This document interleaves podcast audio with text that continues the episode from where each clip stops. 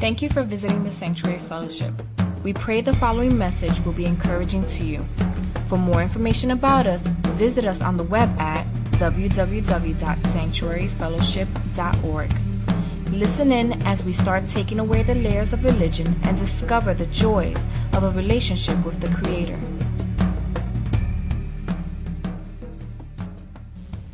Do we see it? They're failing all around us. America's idols are just falling all around us. There's a shaking going on, and America's idols are failing people. See, for too long, it was just the poor and the middle class that felt the sting of a bad economy, but now the rich are feeling it. Now it's front page news every day. You can't buy a newspaper that's not talking about it, right? Every day, because it's affecting even the rich now. America's idols are crashing down. And God just brought me to this verse in Hebrews 12. You got to really, really listen to this. Just press in, focus with me for a minute. God is saying, see to it that you do not refuse him who speaks. If they did not escape when they refused him who warned them on earth, how much less will we if we turn away from him who warns us from heaven? Listen. At this time his voice shook the earth, but now he promised, once more I will shake not only the earth, but also the heavens. The words once more indicate the removing of that which can be shaken. God is talking about created things. It says, so that which cannot be shaken shall remain. You with me? Therefore, since we are receiving a kingdom that cannot be shaken, let us be thankful and worship God acceptably with reverence and awe. Somebody say amen. In a season of severe drought, Elijah is holding on to God's promise. When all else is failing around you, the man of God holds on to God's promise. When in times of famine and drought and depression and disaster, the woman of God holds on to God's promises. There's a promise in 2 Chronicles 7:14 that says, if my people called by my name, how many of you know that's us, will humble themselves and pray and seek my face and turn from their wicked ways, then I will hear from heaven, I will forgive their sin, and I will heal their land. Family, if you've been here more than once, you know I am not a hellfire brimstone type of preacher, and that's not, you know, I'm not going to try to exploit what's happening in the nation to manipulate some people into realizing that they need God. That's not what I want to do. The truth is you and I need God, period. Right? We don't need God anymore because we're in an economic depression. We don't need God anymore because things are bad. We need God, period. Amen? We need him in the good times. We need him in the bad times. We need him in the slow times, in the fast times, in times of scarcity, in times of abundance. We need God. Amen? Come on, if I'm talking to you, say amen. You and I just need him, period. But I don't want to ignore what's going on in our nation today, and I don't want to make light of the fears that many of us might be experiencing. I don't want to pretend like it doesn't matter, or like we shouldn't talk about it, like we shouldn't have any understanding about it. But see, my Bible says, trust in the Lord. Say, trust in the Lord. With all my heart, lean not on your own understanding. In all your ways, acknowledge him, and he will make your paths straight. You want me to shorten it for you? Trust in the Lord and you'll be straight. Amen? That's the George version. Trust in the Lord and you'll be straight. That's all you need to know. Lean not on your own understanding. That means don't lean on CNN. Don't lean on the news and the papers and what's happening. No, I'm trusting in God. Amen? He's my source. See, it's no coincidence or no chance of events. I really need you to see this, that we started a series on the life of Elijah, and these particular weeks we find ourselves in a season of Elijah's life where he had to trust God for everything. Do you see it as a coincidence? Can this possibly have been conjured or worked up? There's no doubt in my mind that, you know, Elijah had to trust God because in the natural, in the place where he was living, with the people that were around him, there was no supply. There was no provision. There was no money. The economy was fallen and suffering. It's no coincidence that God sent Elijah to a brook and then the brook dried up. Recap. Sometimes God will dry up your supply so that you will not focus on the supply, but on the supplier. Amen? It's no coincidence that God sent Elijah to a widow who was about to cook her last meal for herself and her son and then starve to death because the economy was that bad. And because she allowed the prophet of God into her house, God blessed that abundance and made it last 2.5 years. Recap. When you invite the presence of God into your home, the provision of God will soon follow. Come on, if I'm talking to you, say amen. See, this couldn't be a more prophetic message for the season that we're in if I had planned it ahead of time and you know, if I had planned everything, you'd be reading in the news and everything. And since I trust that none of you would believe that I could possibly pull that off, this has to be the Word of God speaking to us. Amen? It just brings me to the scripture that says every part of scripture is God-breathed and useful one way or another, showing us truth, exposing our rebellion, correcting our mistakes, and training us to live God's way, as it says in 1 Timothy 3:14. Amen? It reminds us of the verse that says the word of God is alive and active and sharper than any double-edged sword. Amen? Alive and active. See, so many people look at the word and say, man, this is history and this is, you know, this is whatever. It's good stuff or it's, you know. No, this joint is so alive and active that when you open it up today, you could find out that people were in a starving economy, in a failing economy, and God did something. And you could say, but wait a minute, I'm in this situation and I'm a man of God, and so I'm going to believe as he did for God's promise. Amen? I mean, there's not, you just need to understand that's the Word of God. It's that alive. It's that alive. Tell somebody, it's that alive. So let's continue and see what lies ahead for us in this series. Because, see, I believe God is doing something, and there's going to be a shaking. The Word says that there's a shaking going on, and everything that can be shaken will be shaken. Amen? So if your trust is in man, somebody say shaken.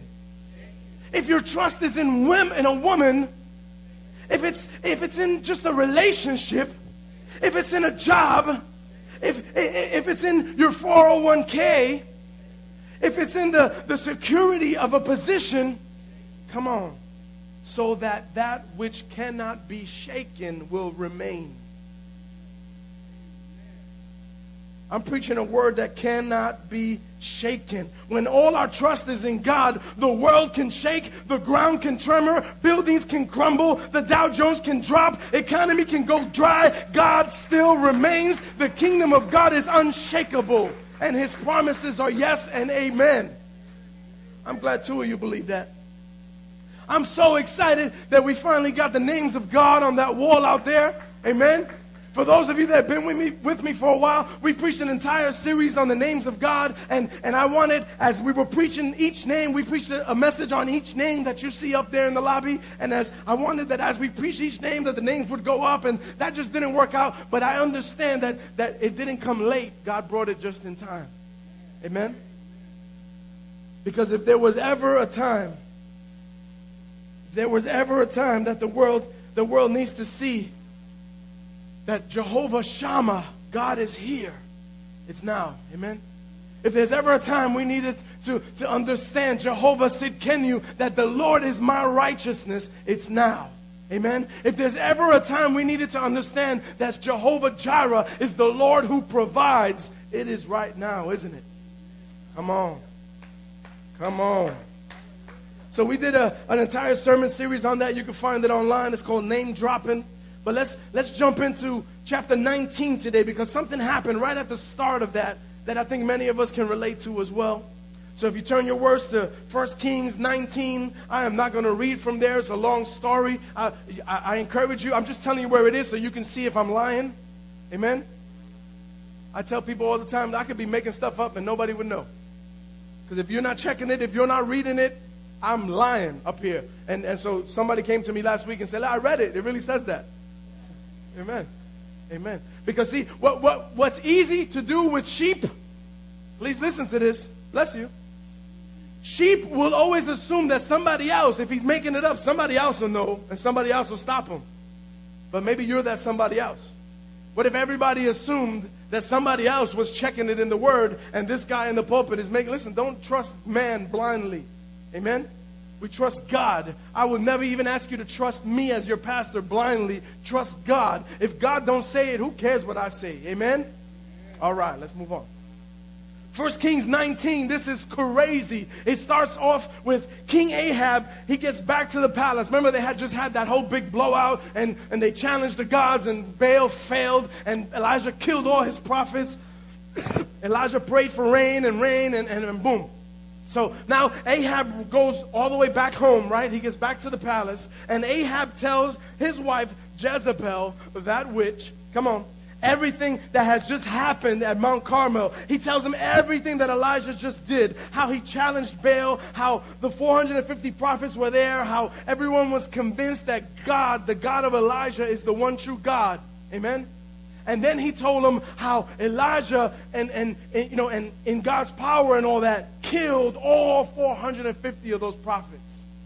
And so Ahab was, I don't know Ahab's motives. You know, it's hard. A lot of commentaries say, well, he was trying to, get Jezebel crazy. And some say he was just, this is what happened. He had to tell the story. So it doesn't really matter, the motive. The bottom line is that he's telling Jezebel everything that just happened.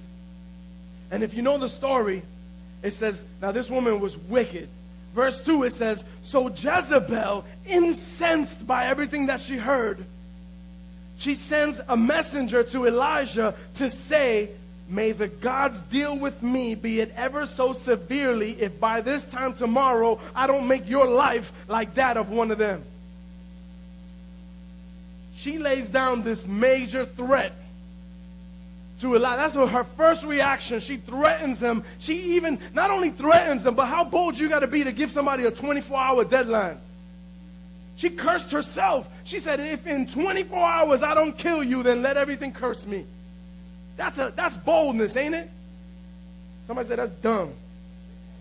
See, because Elijah just finished proving that their God was an imposter, that he was a poser, that he was an empty idol, that he was a ceramic saint on a shelf with a candle and an apple and change in front of it. Thank you, John. He just finished proving that he was an imposter. He just finished mopping the floor with 450 priests of that idol, leaving them all dead. And the first response from this woman is to pull out her sidekick and send Elijah a text message saying, I'm going to kill you. That's a wicked witch. Watch how you say that. Look at verse 3 and 4. This verse just kind of rocked me. It says, Elijah was afraid, and Elijah ran for his life. And when he came to Beersheba in Judah, he left his servant there, and he went himself another day's journey into the desert. It says he came to a broom tree, he sat down under it, and he prayed that he might die. He said, Lord, I've had enough. He said, take my life. I am no better than my ancestors. History tells us that he was so afraid for his life that he traveled over 80 miles.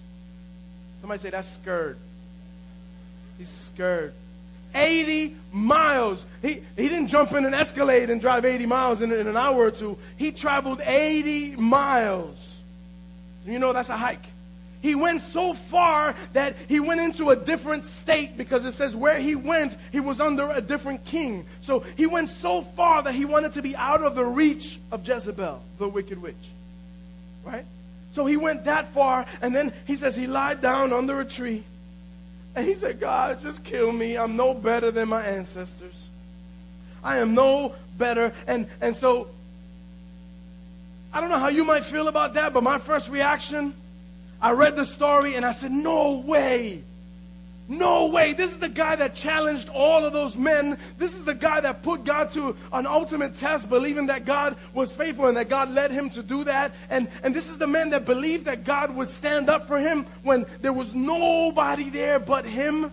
And this is the man that stood up to these 450 priests, challenged their whole God, challenged their whole belief system, and then saw God's faithfulness, and then wiped the floor with all these priests.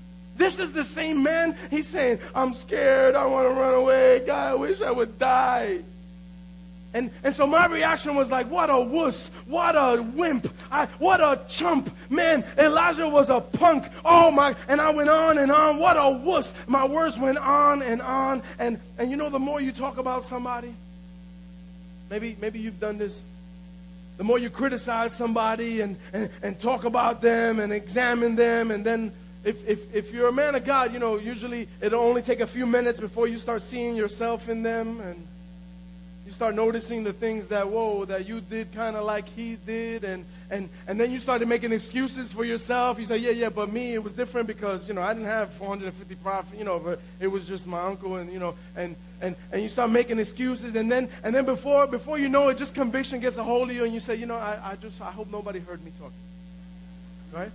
I'm just talking a whole bunch of disparate. I hope nobody heard that. And so that's kind of how I felt about Elijah, because, you see, it's easy to talk, but walking things through committed, walking things through and being steadfast, it's a whole nother story, isn't it? So the fact remains, Elijah gets this letter, he gets this text message, he gets this email, and basically Elijah gets this word and he runs, and he gets so depressed that he gives up. Elijah gets a word spoken over his life for a season changes him. It discourages him, it weakens him, it renders him powerless. Family, has that ever happened to you? Has that ever been you? Has someone at some point in your life, where there was a high point or a low point, whether it was a good season or the worst possible season, ever gotten a word to you or a message that, and it could have been totally ridiculous, but it still rocked your world? Still threw you over? I mean, if we really stopped and thought about it, if Elijah had paused and reflected, you know, on his life and this message, he would have realized that this woman was not only wicked, but she was dumb. He would have realized, man, I just wiped the floor with everybody that worships her God. Why do I have to be afraid, right? Listen, if Elijah would have even maybe looked down at his sandals, I don't know if he had changed by this point. But when you kill 450 people by sword, I mean, you know there's going to be a lot of blood. I don't know if he went to Walmart and bought a new pair of sandals or anything at this point, but it sounds like this was like the very next day. And so maybe if Elijah had just looked down to his sandals, he might have seen the blood stains and realized the blood could have been the evidence of God's promise and God's faithfulness. The blood would have served as a reminder that when you put your trust in God and not in your abilities, not in your resources, that no weapon formed against you shall prosper. Sometimes we just got to remember the blood, don't we? Sometimes we just got to, in our worst situations, at our lowest low, sometimes we just got to look down and remember the blood that made us victorious. Amen? But Elijah gets this word and it's just too much. You hear it in his prayers to the Lord later. He says, Lord, I've had enough. I am just like my ancestors, he says. He says, I'm just like those people who compromise their worship. I'm just like those people who serve you one day and forget about you the other. I don't deserve to be used by you. I don't deserve to follow you. I don't deserve to be loved by you. I don't deserve to be cared for by you. And he falls asleep. Family, that been you. You ever been so depressed that you just sleep? Talking to anybody today? Have you been so depressed and so saying, God, you can't possibly use me. You can't possibly be caring about me. That word can't possibly be for me. That promise can't possibly be for me. And you just sleep. Have you been tired of trying? Sometimes even when things are working out, and even when things end up well, even though we've seen God, you know, been faithful, and even though God takes some of our worst tragedies and in our lives and turns them around for good, sometimes we just feel like we've had enough, right? We can come to God and say, I'm done. I am through. I just can't keep going, kill me if you want to, I'm done. I just pray like that. I just feel like there's a couple of us in here that are at that point. And I'm glad that you're here today because I want you to see something. I want you to notice God's response. It's the most beautiful response in the Word of God. It's such a beautiful response. He uses such a beautiful illustration. I pray that as you hear it today, you'll receive it for yourself. The Word says that as he slept, an angel touched him and said, "Arise and eat." And he woke up. And when he woke up, he noticed there was a cake. So that must have been angel food cake, right? That must have been the first word. It's not me, it's the Word of God. That's probably where we got the term angel food cake. Because an angel baked him a cake. And so he woke up and he eats the cake and he drinks the water. And it says he falls back to sleep. And it says a second time, an angel woke him up and said, "Arise and eat, for the journey is too great for you." So to this rebellion, to this running away, to this questioning God, to this doubting God's faithfulness and God's power, God responds by supernaturally providing for him and building up his strength again. Isn't that beautiful? Now, how many of us would not have seen it that way?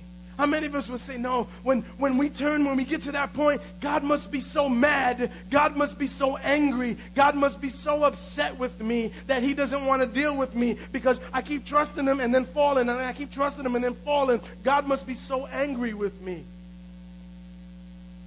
But God sends an angel to supernaturally feed him.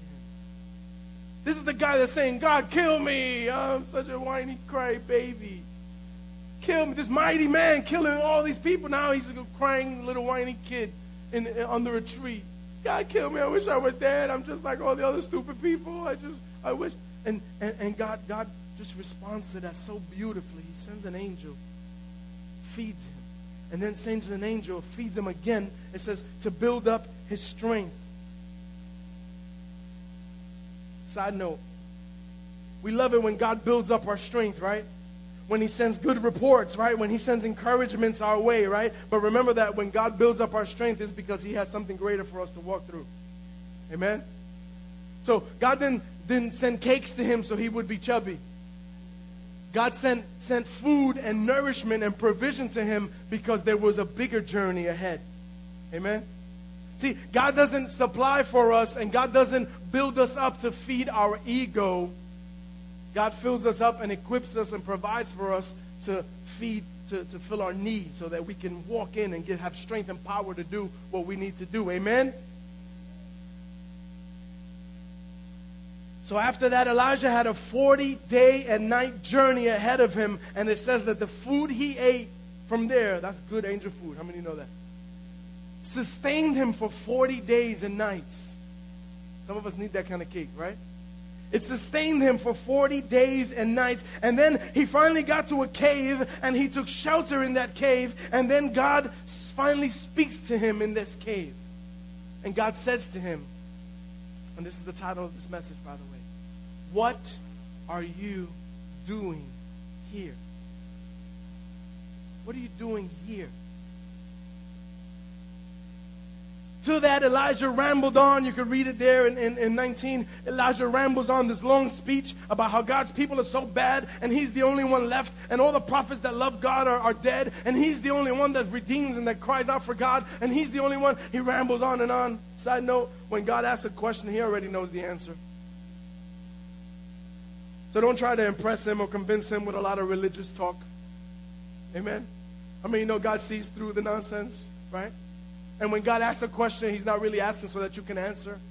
He's asking, when God asks you a question, he's asking so that you can examine and ask yourself, what am I doing here? What am I doing in a cave 80 miles away from the people that God called me to be a prophet to? What am I doing in a cave, hidden, hiding, all by myself, when I am 80 miles away from the people that God called me to bring the good news to? What are you doing here today? So God tells him, go stand in the entrance to this cave. So Elijah goes and he stands there. Listen to this. And it says a strong wind comes by, a hurricane. It tears up the mountains, it breaks rocks, and it just demolishes things. And it says, but God wasn't in it. And then an earthquake comes right after that, and it shakes the mountains, and it breaks things up. And it says, but the Lord was not in the earthquake. And then after the earthquake, a mighty fire comes through and just devastates everything. And it says, but God was not in the fire. And then a still, small voice. And God was in the still, small voice. And Elijah felt it, and he wrapped his mantle around his face in humility. I want you to just examine God's response, because for so many of us, we don't see God this way. We see God in the hurricane. We see God in the earthquake. We see God in the fire. Those are all things that destroy. Those are things that we can't control. Those are signs of past judgments, of punishment, and the Lord was not in them. God is saying to Elijah and to you and me today, my desire is not to destroy you. My desire is not to punish you. My desire is not to burn you up with fire. Isn't it a coincidence that Gary spoke this earlier in prayer? We see God like that. We see God as this hurricane just waiting to rock us. We see God as this earthquake just waiting to shake us to pieces. We see God as this fire just ready and dying for us to do something wrong so that he can consume us with fire. But it says God smoke. He wasn't in all of that. My desire would be the Lord's word today would to have communication with you. My desire is to have communion with you. A still, small voice. Think about that. That's a picture of intimacy, isn't it? Right? Those of you that are married, I pray that you understand the still, small voice. It's that intimate voice. It's not that voice that you say, I know you didn't take out the garbage like I asked you to, and I know that. No, it's sweetheart, can I get you something? Intimate ones, right? And do you see God's picture of intimacy here? It's not the earthquake and the fire. And he's saying, sweetie, can I get you something? Can I help you? Can I help you? Would you talk to me? Can I have communion with you? I don't want to destroy you. I don't want to slap you. I don't want to punish you. I don't want to send you to the burning fire, lake of fire. I didn't make that for you. I made that for my enemy. For you, I made communication. For you, I sent my son that we could be reconciled. For you, I paid the price for your sin so that we can be intimate. Amen? And so the voice says again, what are you doing here, Elijah? He gives Elijah another chance to answer the question correctly. Unfortunately, Elijah tried it again. He put out his best complaint and his best excuses and his best reasons. He finally told God the real thing of it. He says, I'm the only one left that serves you. This woman has killed all of your prophets. I'm the only one left, and now they're after me. I'm the only one that loves you. I'm the only one that serves you. I'm the only one that has tried so hard. How many of you heard this voice in church? I'm the only one that cares about this place. I'm the only one that calls people. I'm the only one that's interested in people. I'm the only one that does all the work. I'm the only one that stresses out. And God's word speaks destiny into him. He tells him, the next thing that he tells him after all that, he doesn't even answer all that. He tells him, I want you to go and anoint this one as king, and I want you to go back and anoint this one as your successor, and I want you to go back and anoint. In other words, he tells him, there is purpose in you. I have plans for you. I have called you to be about my business. He gave him purpose. He gave him direction, and then he gave him security. He told him, and guess what, Elijah? You're not the only one left. I have 7,000 like you in Israel. 7,000 that haven't bowed to Baal or that haven't kissed the lips of the whore goddess. 7,000 that love me and serve me. I have 7,000 like you in Israel. What is he telling them? He says, Elijah, you're not alone. Somebody need to hear that today. In your walk, you're not alone. Some of you sit in church with 100 people and you still feel alone.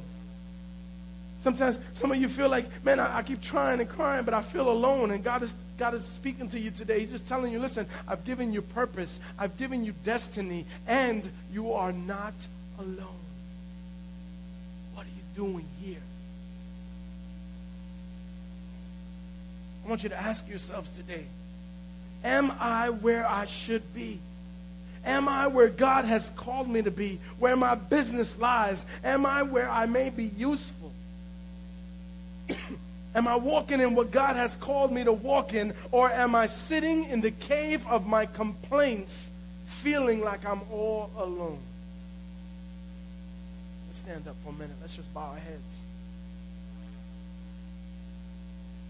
God wants to give you purpose today. He wants to fill you with purpose, with direction. He wants to comfort you with security. Worship team, you can come.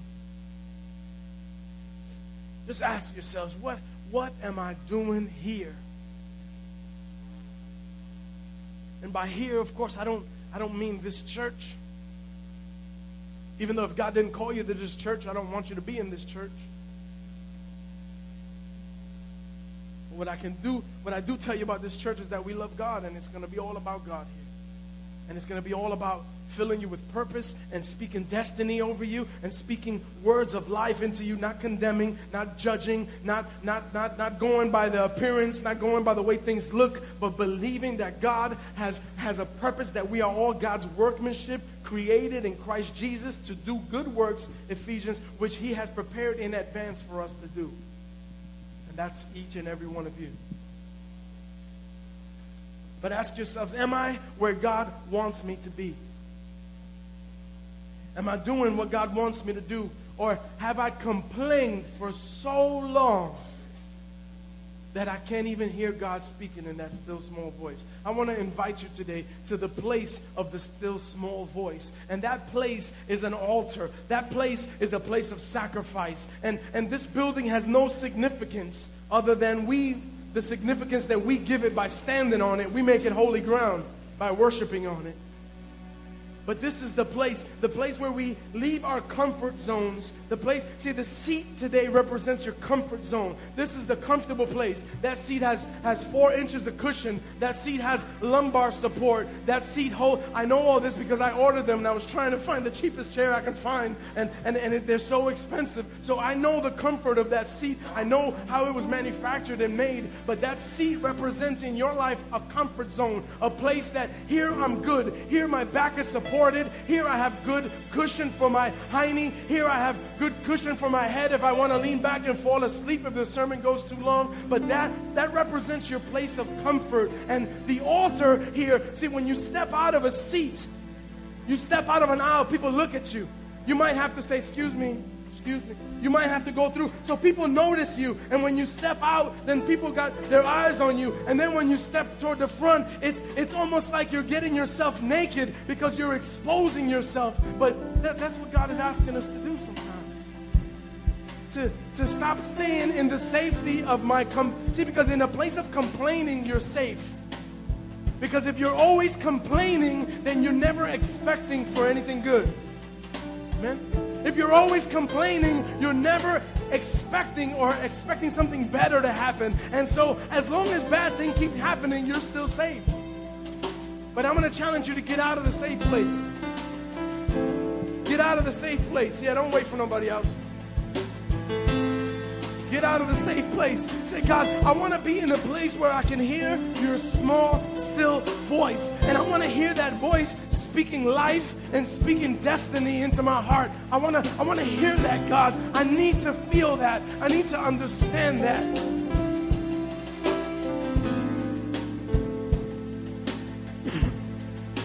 Listen, if God, you've always had a picture of God as the hurricane, or as the fire, or as the earthquake, would you come along with me up here and just confess it? Say, God, that's not you. The enemy has fed that to me so I can keep me far from God. God says, I'm going to speak slowly and I'm going to speak silently because I need us to be that close. I need there to be that kind of intimacy. Come on, just cry out. Just cry out as we worship.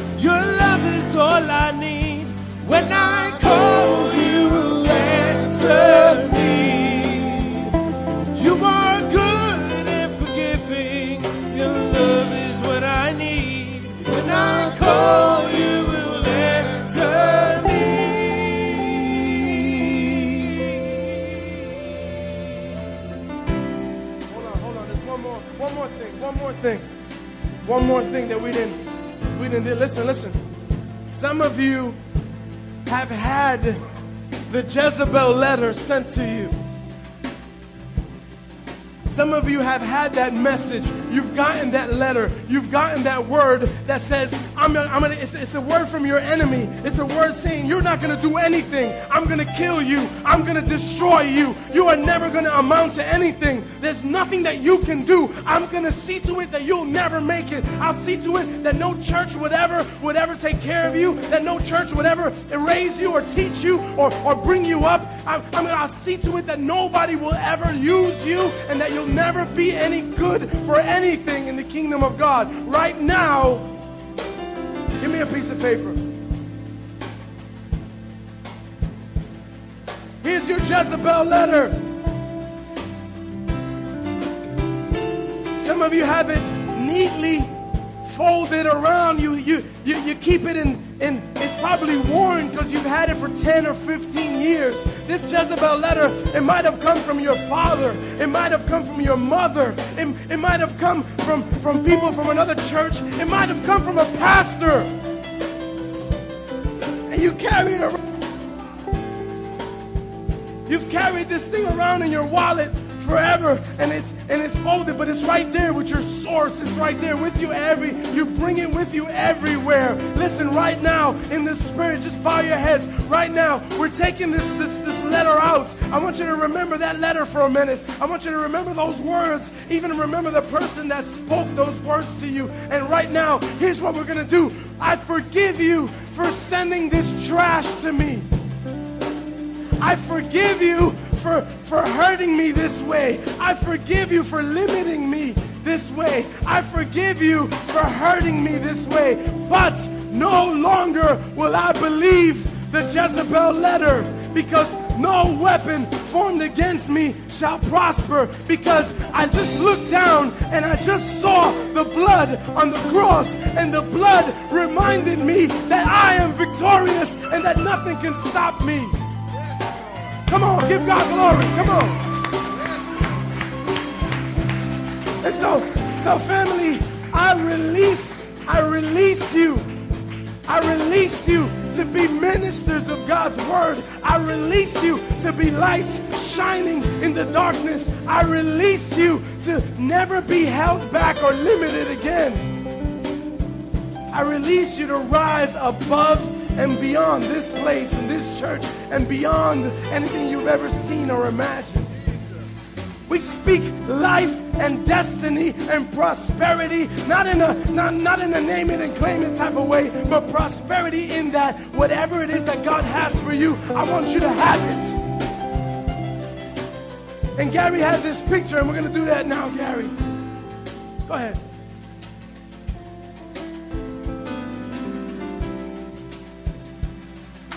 I had a picture from the Lord. That with these difficult economic times, just as we've been hearing about, the same thing that we read about in the Bible. See, there's nothing new under the sun. The Lord gave me a picture for every one of you, if you're going to do it by faith, that we want to take the oil of anointing and anoint your pocketbooks. We're going to anoint your checkbooks, your wallets. But that's only if you're not going to be like Elijah and run the wrong way. See, that was the thing about Elijah. He ran for 40 days, but God had to work for him right where he was. He was supposed to finish off Jezebel. He was supposed to destroy the idols. But he ran away, and God said, I'm going to raise up other people to do what I called you to do. That's not going to happen to any one of you.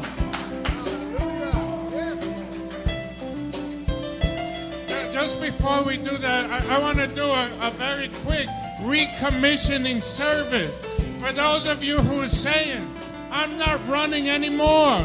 I'm going to fulfill everything that God called me to do. I'm not going to back up. I'm not going to be manipulated. I'm not going to be intimidated anymore. If that's you, I want you to still come to the altar. The altar's still open. If you're serious about this, I want you to come right here. I'm just going to wait a few seconds. If you're saying, I'm going all the way with God, I'm fulfilling my destiny, God's not going to have to call someone else to do what He called me to do. You need to be up here right now. These are serious times.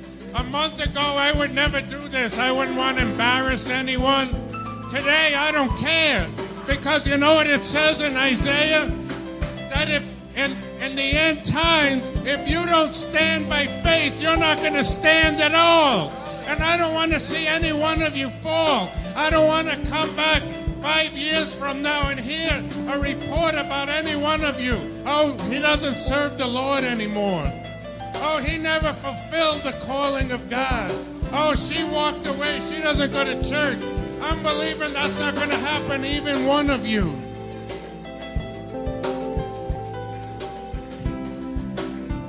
Is there anyone here you're doing this for the first time?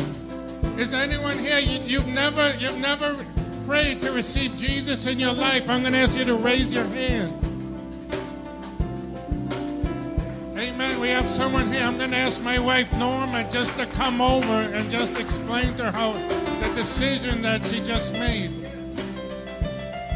Right here. And for everyone else, We're going to recommission you right now in Jesus' name. And after that, I want you to go back and get your wallets, your checkbooks, your pocketbook, whatever it is. We're going to anoint you for success.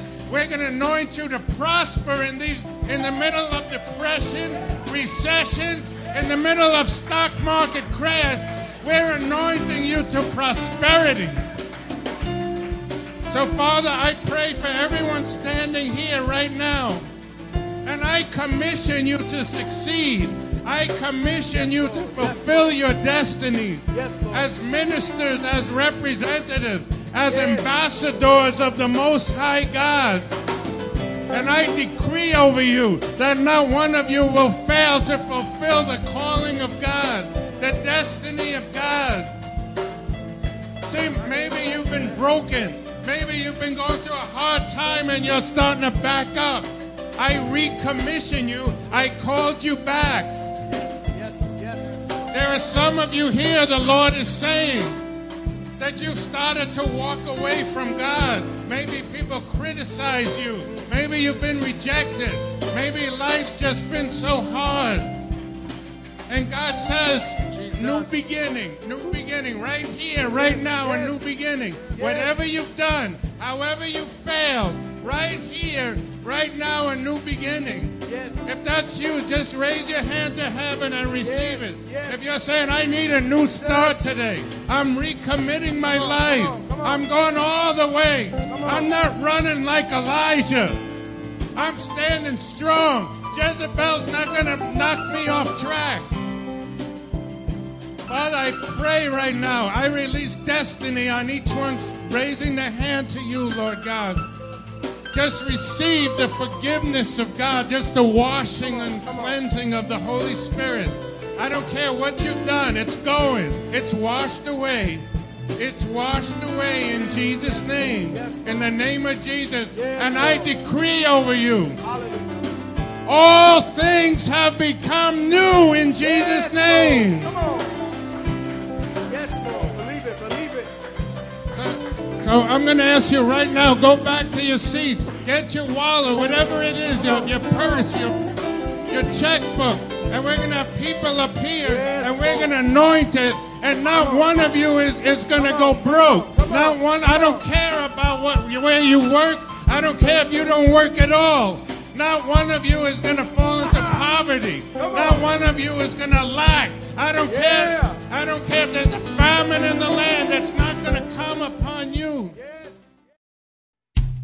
Thank you for supporting the Sanctuary Fellowship. We are a new and growing church with a passion and a heart towards enjoying God, serving people, and building healthy families. We pray that you will continue to fellowship and grow with us as we follow hard after God. Don't forget to visit us on the web at www.sanctuaryfellowship.org. God bless.